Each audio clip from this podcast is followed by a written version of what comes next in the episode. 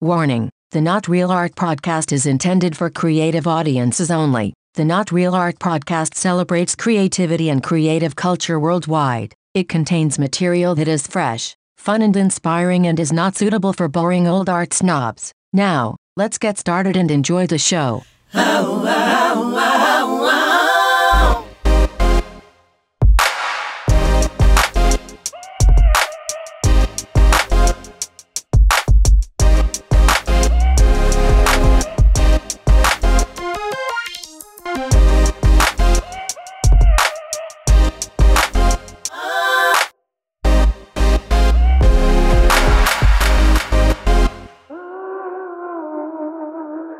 Greetings and salutations, my creative brothers and sisters. Welcome to Not Real Art, the podcast where we talk to the world's most creative people. I am your host, faithful, trusty, loyal, tireless, relentless host, Sourdough, coming at you from Crewest Studio in Los Angeles.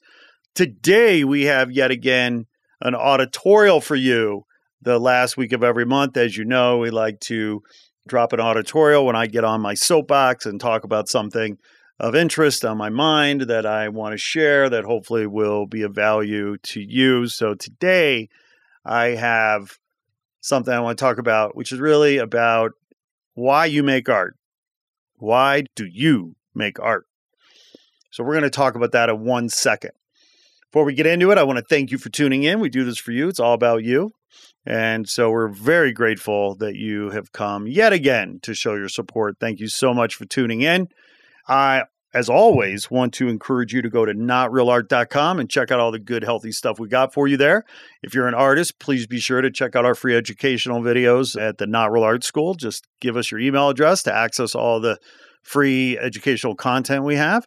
If you're an art lover, or even if you're an artist, please be sure to check out our First Friday exhibitions dropping every month on the first Friday. And we have some incredible exhibitions for you there. So please be sure to check out our exhibitions. And of course, last but not least, I want you to check out our exclusive video series with Badir McCleary called Remote. The Remote series covers public art as Badir travels the country and the world, exploring public art and its role and its value to the communities in which they exist. And so, Remote is a really special video series I think you'll appreciate with Badir McCleary. So, check out Remote. Okay, people. Today's auditorial is all about you and exploring why you make art. And I want to share this because I had a conversation with an artist the other day that kind of inspired me to do this because the artist was struggling with some things, you know, early in their career, you know, in their 20s. And I basically said to them, I hadn't really framed it this way before, which is why it sort of struck me and I wanted to share it with you. But I said to the artist, I said, you know, well, you have to ask yourself, why do you want to make art? And he sort of looked at me with a, you know, curious look. And I said, well, here's the deal. The way I see it, there are three basic reasons why anyone makes art. Number one, some people make art just for fun. Other reasons people make art money. They want to make money. And the last reason I think artists make art is that many artists want to make history. They want to go down in the history books. And so the answer to these questions, if you ask yourself, why do you make art? You know, do I want to, am I making art to make history or make a living and make money, pay my bills? Or am I just making art for fun and to feed my soul? Because the answer to those questions or to that question really dictates the kinds of decisions you make for your career and for your business moving forward. Because if you're a full time artist and you are looking for critical acclaim and you are looking to make history and be remembered in the history books and be in the museums, well, that is a very clear goal.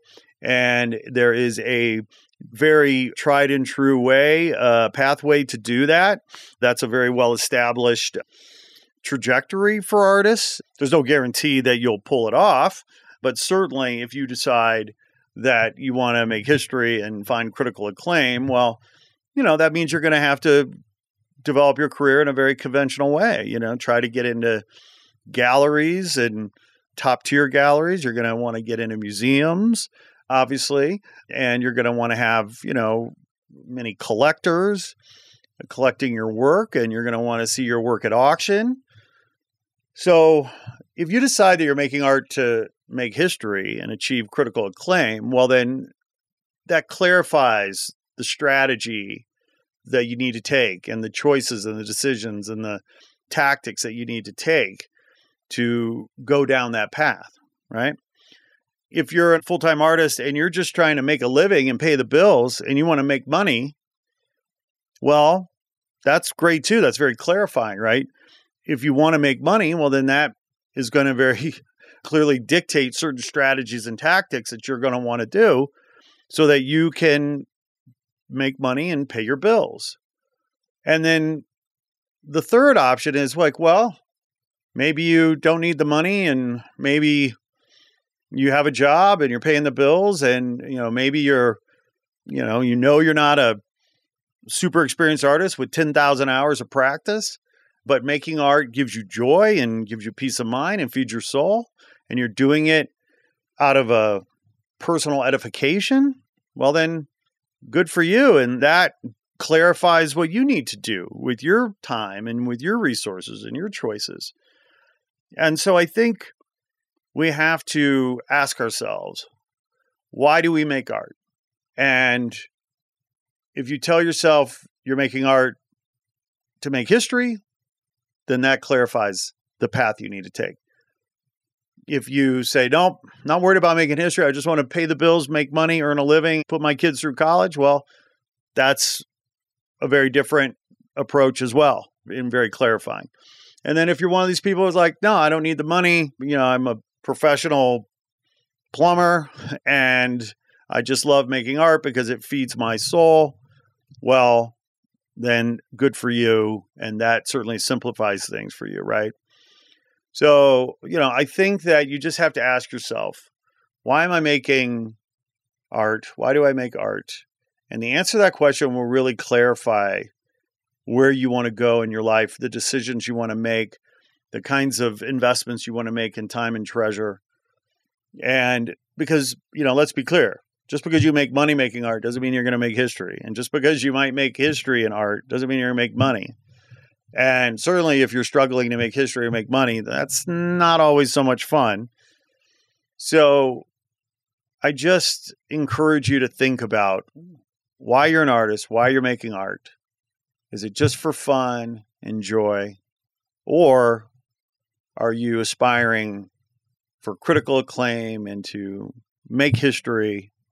Or do you have bills to pay, mouths to feed, and you got to make money? And I think that dictates a lot too, because part of the conversation I was having with this artist is that they were, they were lamenting about turning their art into merchandise. You know they wanted to make t-shirts and you know they were thinking about making t-shirts and stickers and you know keychains and they felt like they might cheapen their art. And i said well you know are you trying to make money? Because if you're trying to make money that might be a very good way of doing it if you're trying to make history maybe you should just save your time and money and make art stay in the studio and keep practicing right but I also said, remember, museums have gift shops. Be your own gift shop. Don't hesitate. I, I don't think any artist should hesitate to make a T-shirt or a hat or a sticker or a tote bag or a keychain with their art because that's a revenue stream. And museums are have gift shops for a reason because they make a lot of money.